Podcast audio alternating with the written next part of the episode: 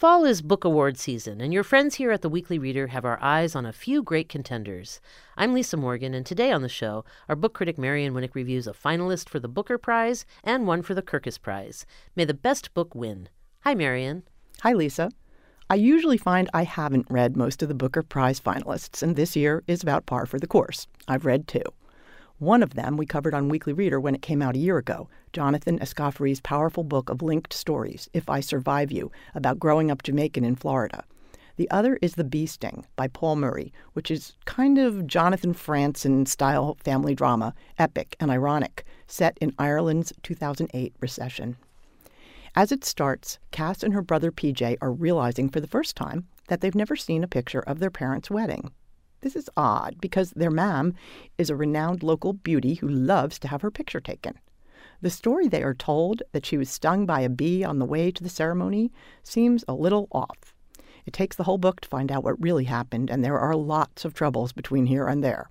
Their father's Volkswagen dealership is facing plummeting sales and a surge in complaints about repair work. PJ has been threatened by a disgruntled customer, and Cass is starting to fall off the straight and narrow path to college as she gets in touch with her inner booze hound. This book got mixed reviews in the U.S., but among its biggest fans was Ron Charles at the Washington Post. Although Murray is a fantastically witty writer, wrote Charles, his empathy with these characters is so deep that he can convey the comedy of their foibles without the condescending bitterness of satire. His command of their lives is so detailed that he can strip away every pretense and lie without spoiling a surprise. The great miracle of the bee sting is the way Murray propels this story forward while simultaneously looping back into the past. As this show airs, I'll be in New York for the Kirkus Prize ceremony, and one book I'll be rooting for in particular is How to Say Babylon by Safiya Sinclair, a memoir about growing up in a strict Rastafarian family in Jamaica. Not a day lapses by when I don't think of all the women in my family who bear the blood wound fixed deep by tragedy, whose life and deeds washed away unsung, unknown in the tide of history. All I write now is for them, writes Sinclair, whose lyricism and insight infuses this memoir line by line. Throughout her childhood, Safiya Sinclair's father was obsessed with the threat of what Rastas call Babylon, the immoral and corrupting influences of the Western world.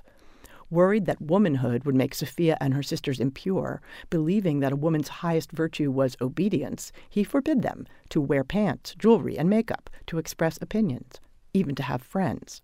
As Safiya saw the lives and talents of her mother and her siblings oppressed and stunted, an equal and opposite rage took root in her heart. She found solace and release in writing poetry, became published and acclaimed at a young age, and despite the obstacles, attended college in the United States and wrote this amazing book. As the Kirkus reviewer concluded, her gorgeous prose is rife with glimmering details, and the narrative's ending is both inevitable and surprising. The books are The Bee Sting by Paul Murray and How to Say Babylon by Safiya Sinclair. You can find more information about these titles and our podcast at WYPR.org or wherever you get your podcasts. The Weekly Reader podcast is made possible by the Ivy Bookshop. For The Weekly Reader, I'm Lisa Morgan. And I'm Marion Winik.